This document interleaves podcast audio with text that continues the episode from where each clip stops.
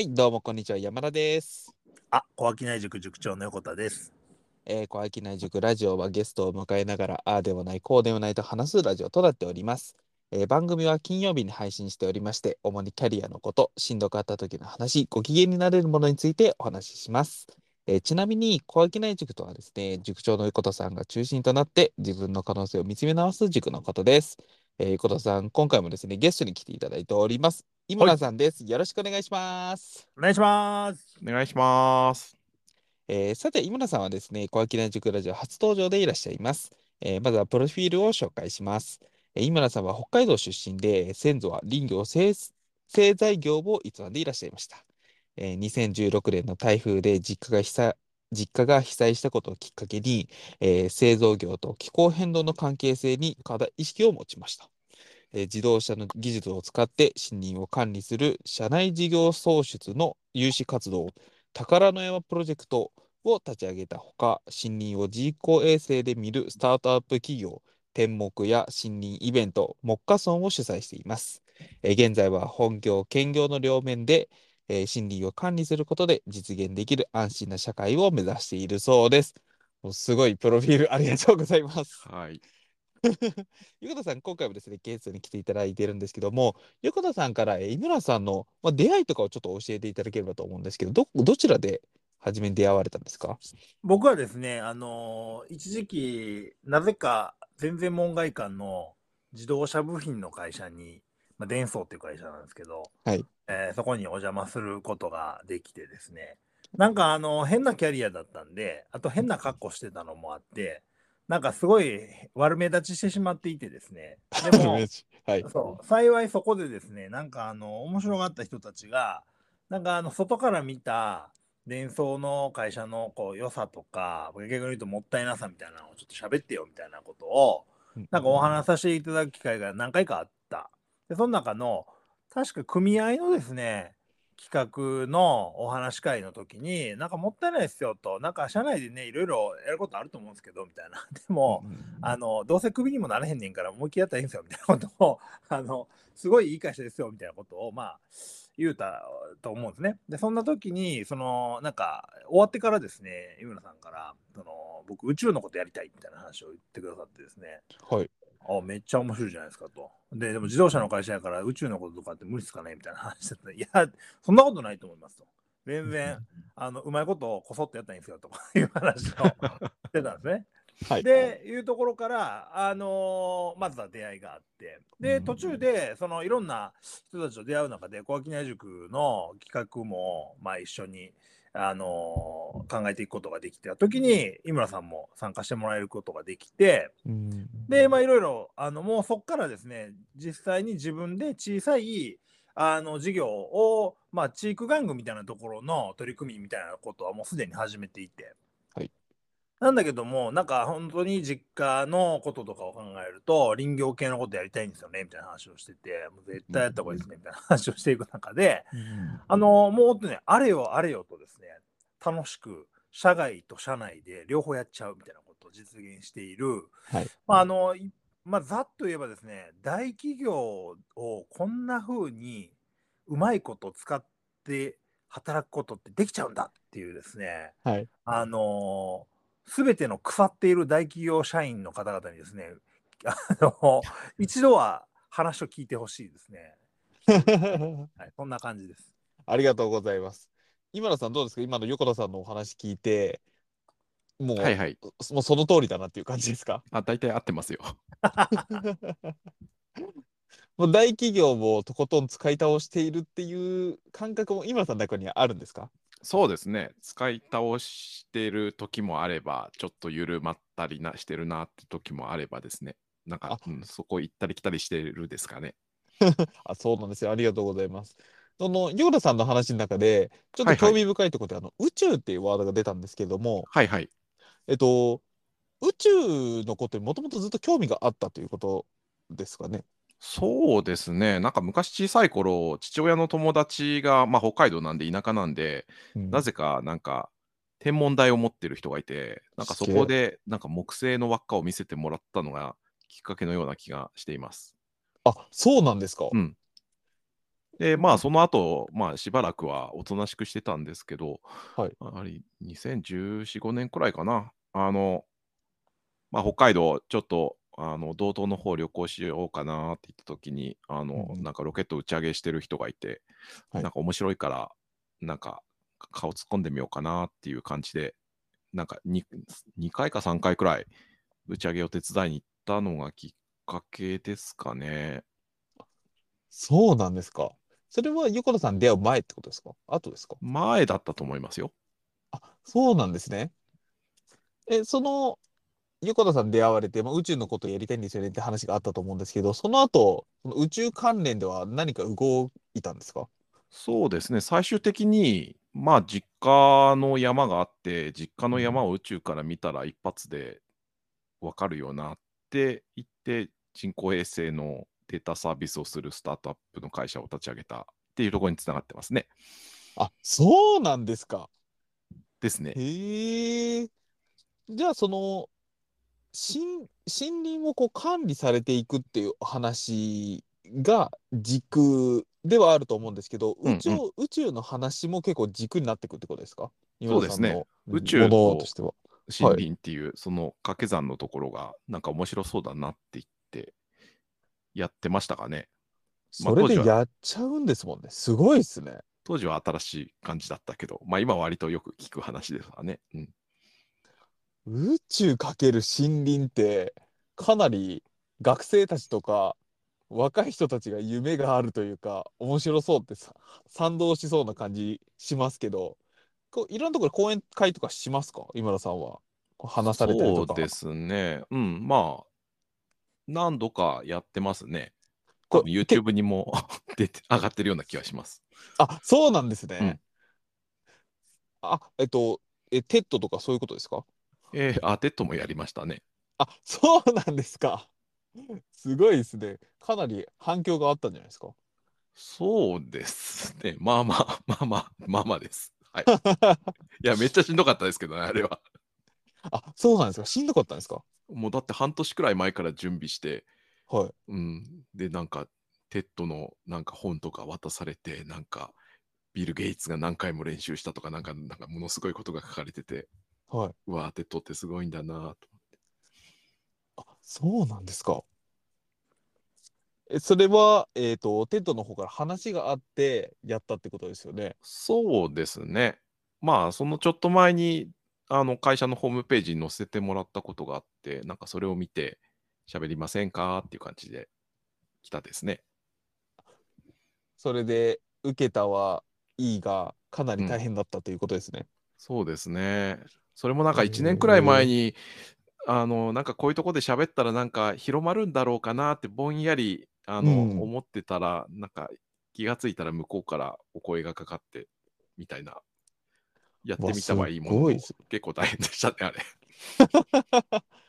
あ、すごいですね。その活動をしている広報というか、広げ方っうんうん。ていうのはな、どうやってやられたんですか？個人の活動からされてたのか、まあ、その伝送とかっていうところを基盤にしてて広げれたのか、どういうふうにやられてたんですか？ああ、ハイブリッド両方ありますかね。うん、まあ、会社の中で、もともとは会社の新事業コンテストみたいのに出したんですけど、うん。まあ、最終選考で落ちちゃって、まあはいでもなんか、これ絶対いいよって言ってくれる人が何人かいて、はいまあ、じゃあちょっとこのままアングラでやっとこうかね、みたいな話でやってたのが、その19年、2019年からい20年、21年、いうん21年くらいまでですかね。うんはいはいはいはで、い。21年頃に、あの、まあ、仕事でやらんみたいな年末くらいにそんな話が上がって、はいで、22年から本業でやってるっていう、そういうような感じですね。ああ。ってことは、えっと、部署も大きく変わったっていうことですもんね。そうですね。もともと何の、何の部署だったんですか？もともとあの、モーターを回す電子回路みたいなのを作るはい感じでしたね。エンジニアでした。エンジニアさんから、うんもうそういうスタートアップのまあ、事業事業開の方に発とか、そうですね、企画みたいなことをやってますね。すごい、なんかこう、僕にはこう、すごいいいステップアップにすごい聞こえるんですけど、うんうんやっぱり今田さん的にもやっぱワクワクが止まらない感じだったんですか？でもなんか、回路とかいじるのもいまだに好きではあるんですけどね。でもなんか人とも喋るのも好きだし。はい。うん。それで。うん。へえ、面白いですね。すごいな。こうやって大企業をこう、使っていろいろできていくわけですね。こうなんかでもねこう、うん、はいはい。活動していく中で、なんか意識することってあるんですか？こう、例えば新入社員の方がいらっしゃるとするじゃないですか。はいはいはいはい。で、えっと、まあ、今もう4月なんでみんな、まあ、へいこらへいこらしてると思うんですけど、うんうんうんうんでもその中には、こう、大企業に入って、こう、自分がこの企業で何かしていくんだって方絶対いるじゃないですか。はいはいはいはい。その時に、こう、持ってた方がいいマインドというか、自分のことを実現する、そのために必要なものって何かあるんですか？ああ、なんかとにかく動くことなのかな？あと、偶然の出会いみたいなとこですね。うん。う動くというのはどのように、行動するみたいなとこですかね。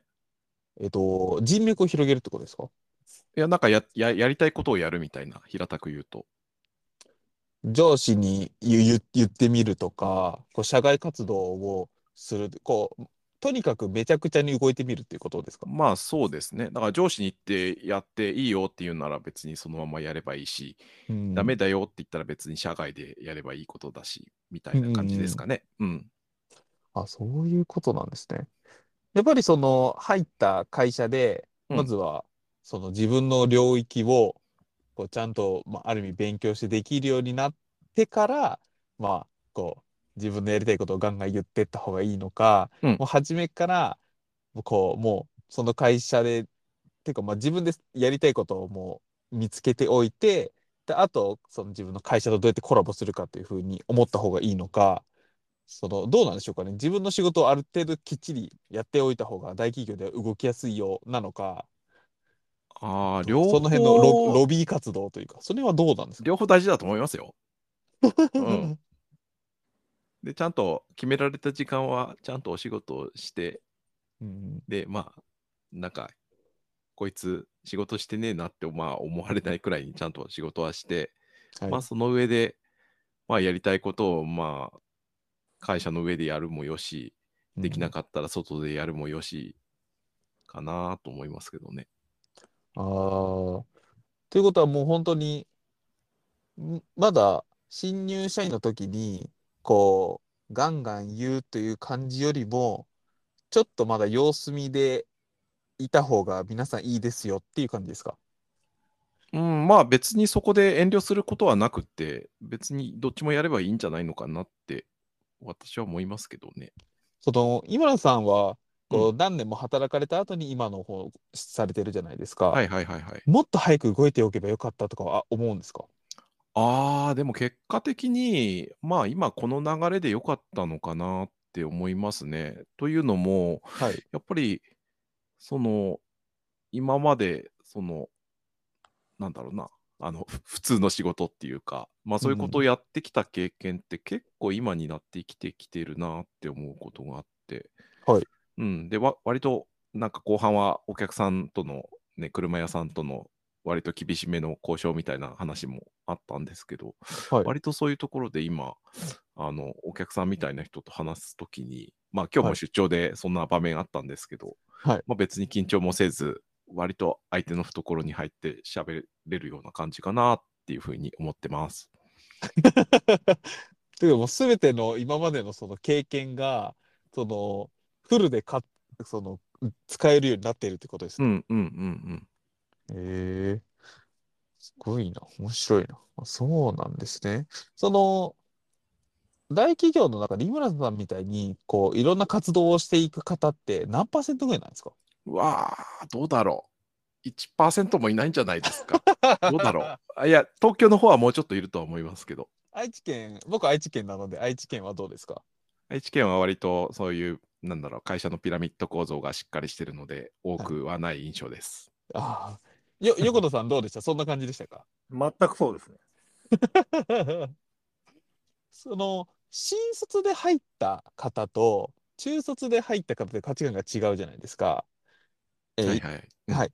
これってど、どうなんですか？中卒、中卒であの、えっ、と、中東ですまあ中東ですね。はいはい中東で入られた、えー方の方がこう動きやすいとか、新卒の方で入った方がこう、なんちゅうか、伝送をもっと変えていくんだみたいな、そういうノリが強いのか、この辺ってどうなんですか？でも中東の人がなんか変えるんだっていうか、なんだろう、2つの以上の会社をこう見比べることができるから、割と冷静に、ああ、まあ、ここはこうだよねっていう、なんか割り切り方をして動かれてる人が多い印象はしますけどね。うー。うん。後期内塾うんうん。の、もう、えっ、と、皆さん、中東ですかね？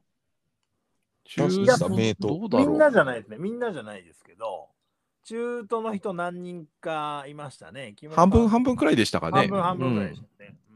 新卒の方もいらっしゃるんやな。面白いな。うんうんあ、そうなんですね。なんだまあ。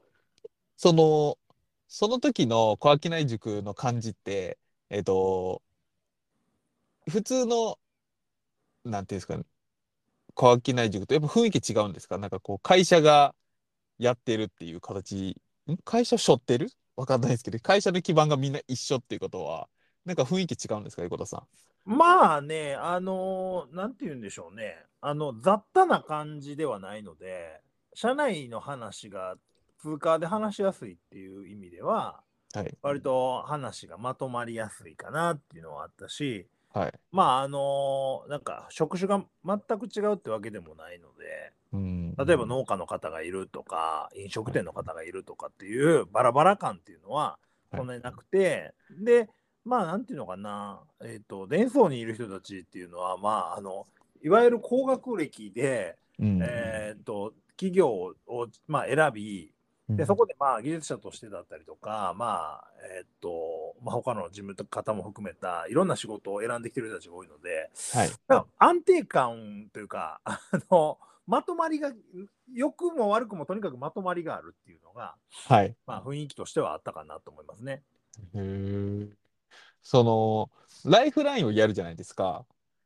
その、はいはい井村さん、ライフラインをやるんですけど、それって社内の人にぜ、ある意味、こう、喋っていくわけじゃないですか。自分の人生を。そうですね。小さい頃からしうんうんこれの、なんですかね。僕とかはもう本当に他人の他人の人たちが急にパッと集まって、こう話していくな、いくんで、結構メンタルブロックは結構簡単に外れたんですよ。はいはいまあはいはい。自分のことを喋ったとしても別にね、何かの被害があるわけじゃないですか。あるわけじゃない。ないので、その別にいいと思うんですけど、これ同じ会社例えば僕が昔の、えー会社内で上司とやれるかって言ったら、ちょっと抵抗できちゃうのかななんて思うんですけど、そのあたりってどうだったんですか？ああ、私の場合っていうか、うんと、小商いの時は、ああ、こ小商いじゃない、ライフラインの時は、割と、あの、離れた職場の人が多かったっていうのと、はい。まあ、あとは、まあ、知ってる人も、まあ、何人かいた。まあ、そういうところに手を挙げる人って、まあ、大体、以前会ったことがある人が、まあ、半分くらいいて、まあ、そういう中だったんで、そんなに抵抗感はなかったですけどね。うー。うんん。そういうことですね。そうか。だから、そこでもうみんなでこう、打ち解け合ってっていうことになるんですね。そうですね。割と打ち解けてた感じだとは思いますよ。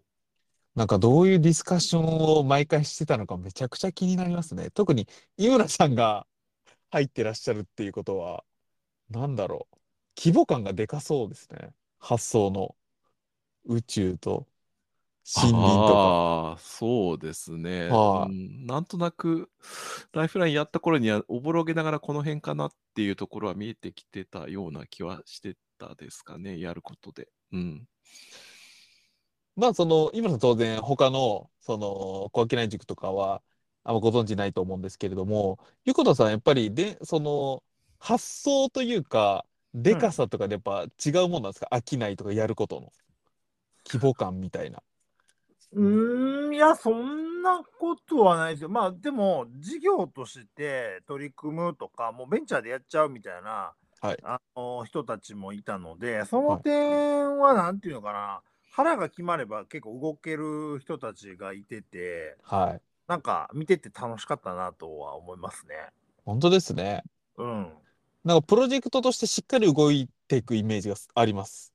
ぜ全員が全員ではないけどね。でも、うん、でも具体的に結構動けるメンバーがねあの何名かいたな全員が全員動いてるわけじゃないし全然それで、あのそんなもんだし小商い塾とか言ってるくせにほとんど小商いのことよりもあのそもそも何したいんですかみたいなことばっかり。そうです商いやらせる気あんのかみたいな感じですけどね、はい。やりたい人はやりたい人はやってくださいっていう感じですけどね。はい、うん。あ、そういう感じだったんですね。うん、規模感も。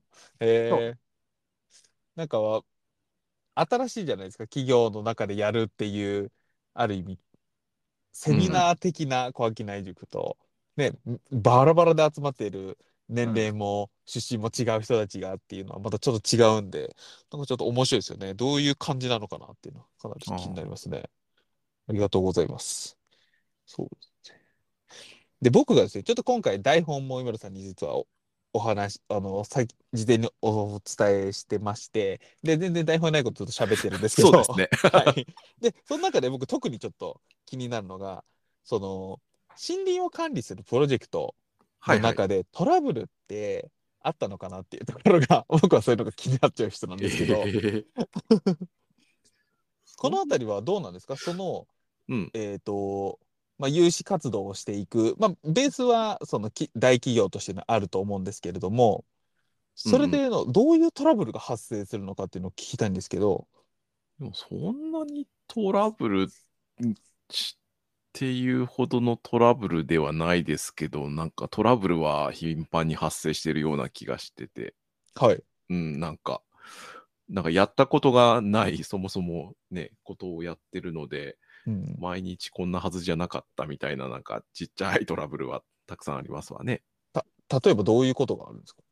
うん、うん、なんかお客さんと約束しちゃったんだけれども、なんか物が全然できないや とか、なんかそういうのが、まあ、ありますかね。ああ、そういうことですね。うん。台本に今書いていただいているのは、あの、鹿に会ったことが何回もあるというふうに。あ、そうですね。あの、なあれはなんか人工衛星で何か映らないかみたいなので、なんか山奥になんか物を設置したときに、いきなはりなんか鹿が檻に捕まってて、はい。みたいな、うわ、なんかいるぞって言ったら鹿がいたっていう話だとか、はいやっぱり山になんか、あの、実験できる場所ないかなって見に行ったら、やっぱり鹿一家がいたりとか、はい。鹿いますね。鹿は、鹿はしょっちゅう見ますね、なんか。やっぱそのプロジェクト、プロジェクトは当然その机上というか机の上のものじゃないですか。で、うんうん森林ってもう完全に自然のものだと思うんですけど、うんうん。そこでのその、あ、全くこう現実が違うなってことはあったんですか？いや、しょっちゅうですよ。というのも、なんかはい。製造業ってもともとね、工場の中で物を作るわけだから、はい。温度も湿度も明るさもみんな一定なところで作りますけど、でもあはいはいはい。森の中ってはい。ね、あの、朝と夜とで、朝と夕方とで入ってくる光も違えば、はい。雨は降るし、なんか蜘蛛の巣は引っかかるしで、なんか、はい。なんかいろんなこと起こりますね。すみません。僕は全然大前提が分かってないんであれなんですけど、森の中に何かを設置をしに行くってことですか？こうシステムを？森の中に。それで管理をするってことなんですか？うーんと天目でやってたのはそういう、はい。なんか宇宙から見える目印みたいなのを置いて見えるかなってことをやったことがありますね。目印の置いたら、な、何がこう影響があるというか、何をするものなんですか？目印を置いて。宙で人工衛星がそれを反射してうまく映るみたいな、なんかそんな実験をしたことがありますね。人工衛星から、うん。えっと、森林を見るってことですか？なんか、うん、鏡みたいな印を置いて、なんかうまく、うまくいけばこう反射されて 人工衛星に撮影されて、みたいなことはい。をやったことがありますね。それはな何に活用されていくものなんですか？なんか目印があると、ここから、まあ、この山だよっていう風な、まあ、簡単に言うと、はいなんかそういうことが分かりやすくなるみたいな、そんな感じですね。あの森の中ってあの GPS が通らないので、結構はい場所、ここって見つけるのが難しかったりもするんで、ああ、そういうことですか。うん、その、そう僕のイメージも地図しかないんですけど、うん、うん。ち地図を作っているわけではないですもんね。でも地図を作るようなことも、まあ、あの今の本業の方ではやってますかね。あまり なんか喋れんですけど。そうなんですうんうね。ん、そういう活動もさシークレットなところも結構あるわけですね。そうなんですよね。だから有志活動でやってた時は割と自由だったんですけど、今業務ですからね、なかなかああ、そそうなんですよ。ことですそうなか。んですよ。意外とやりづらいところもあって。ええそう、そうなんですね。うん そういうことか。ようやくいろいろ分かってきました。なるほど。そういうことか。じゃあ言える部分と言えない部分が非常に難しいですね。やられていそうですね。るところはね、あると思うんですけど、じゃあ具体的にどういうことやってるんですかって聞かれた時とか、うんうんね、いや、そういう時に、うん難しいものですね。まあまあ、まあ概略はお話しできるので、ですし、うんで、もともと副業で森林をやってて、なんかそこから本業をやるようになって、いや、なんか、あれじゃないのみたいな話、なんか、競合してるんじゃないのみたいな言われ方するけど、いや、でも先にやってたのは副業の方で、みたいな、なんか、そういう、なんか難しいシチュエーションもあり、ええちゃんと、ちゃんと、あの、叱るべき部署に相談して、あ大丈夫ですよっていうコメントをもらったりだとか してやってますよ。あ、もう根回しも結構大変になっちゃったわけですね。いや、でも根回しも楽しいですけどね。うん。でも副業からその本業に変わってしまうことのその影響って結構あったわけですね。副業、うん、まあ変わったっていうか、その2つに分かれたって感じですかね。うん。あ、ま、また別になるんですか？うん、べその別になりますね。を管理をしていたことがうん2つに分かれちゃったってことですか、そうですね。だから有志活動をしてた時に一旦副業に分かれて、そはの有志活動で残してった方の一部が本業になってなので、結構ね、枝分かれしてややこしいんですよ。あ、そんなややこしい感じになってるんですね。うんうん。あ、そうなんですか。これはもうやっぱり企業としを通すと、まあ、そうなってしまうってことですか？まあ、なんか結果として、なんかそうやって2つ3つ枝分かれしてると、なんかはい自分の顔を使い分けられるので、はい。あの案外、なんかうまくいけてる感じはしますよ。なるほど。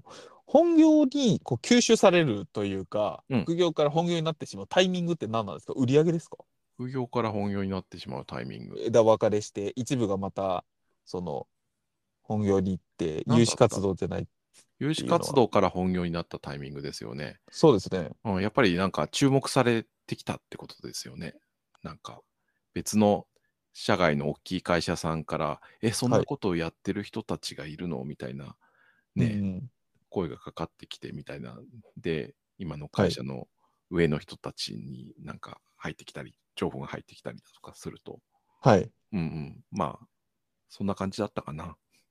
まあ、それで、井村さんに話がいって、じゃあこれは会社ぐるみでやりましょう。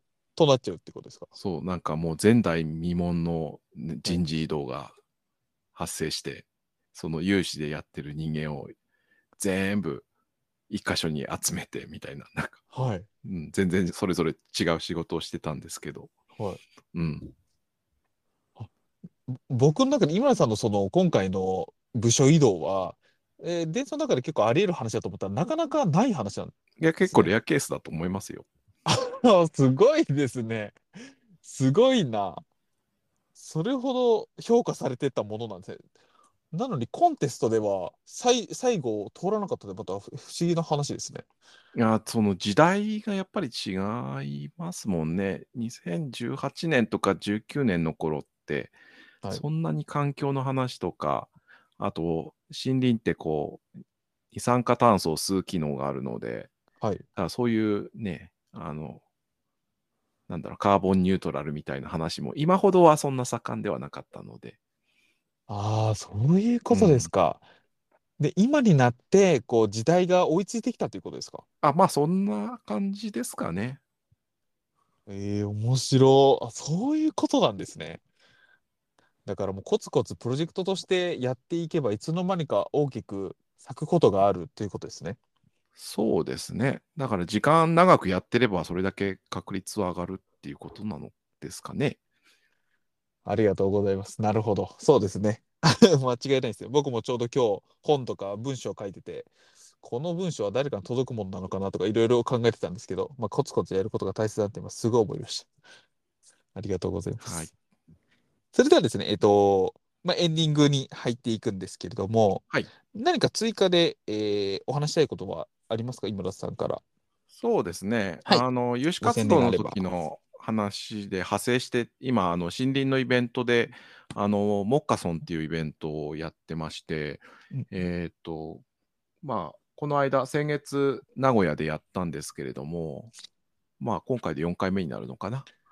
で、まあ、あの、イベントだとかのログは YouTube にあったりするので、まあ、またいくつか、あの、山梨のなんか森の中でやったりだとか、まあ、愛知の森の中でやったりだとかっていう企画をあの今してるので、まあ、そちら、興味あったら覗いてくださいっていう話と、あと、まあ、先ほど少し話が出てきた、あの、木のおもちゃの数字ブロックってやつも、まあ、毎年、あの、えっ、と、あそこは、東京ビッグサイトかな？ビッグ、はいビッグサイトで、あの、メーカーズフェアっていうのをやるんですけれども、まあ、そこで年に1回展示してますので、まあ、それも良ければ見に来てくださいってことですね。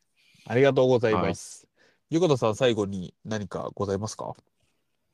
まあそうですね。あの、なんか告知とかではなくて、あの、なんか何でもやってみないとねって話だと思うんですけど、まあうんその、山田君だってそうで、あの、なんか、えっ、と、出版の仕事をする前に、その、得意じゃない会計の仕事してて死にかけていたみたいな時期がね、ありましたね。はい。で、そこからその出版の仕事とか、まあ、本の仕事やったらええやんみたいな話をしてて、うんあるんですかねとか言って言ってたわけなんだけど、確かに。でも、あの、あると思って探せばあるし、ないと思って探さなければ一生見つからないので、世界になさそうに見えるので、はい。あのそうじゃないよとこ、ちゃんと自分があると思って探すと、チャンスとかって実はちゃんと転がってるんだけど、そこをこう探しに行かないので、なさそうに見えるっていうのが、やっぱりあのいついつもあの起こってることかなと思うんで、うん。まあ、あの、ちゃんとね、チャンスは、チャンスというよりも、そういう探し求めてるものが本当に何なのかを見定めて、あの、ちゃんと探せば見つかるので、あの、それを見つかるまで探す人たちが、なんかうまくいったって言われてるだけで、探せばあると思うよっていうやっぱり、全てかなと思いましたね、今日の話は。探そう。確かに。はい。不安ならもうみんな探そうってことですね。はい。探せばいいんです。探せばいいんですって何でもあるってことですね。あるある。そうですね。私もあれですよ。あの、最近性格診断をしたら、あなたに向かないタイプは、サラリーマンとエンジニアですって書いてありました。やばい。ど真ん中でやってる。ど真ん中ですね。面白い。はい、それではですね、皆様最後までご視聴ありがとうございました。えー、小商い塾はオンライン上であったり、地方ではいくつか開催しております。えー、小商い塾ラジオのツイッターもございますので、ご興味ある方はそちらへ DM ください。それではこのラジオはこれからも頑張って続けていきたいと思いますので、応援のほどよろしくお願いします。それでは皆様、バイバーイ。バイバーイ。バイバイ。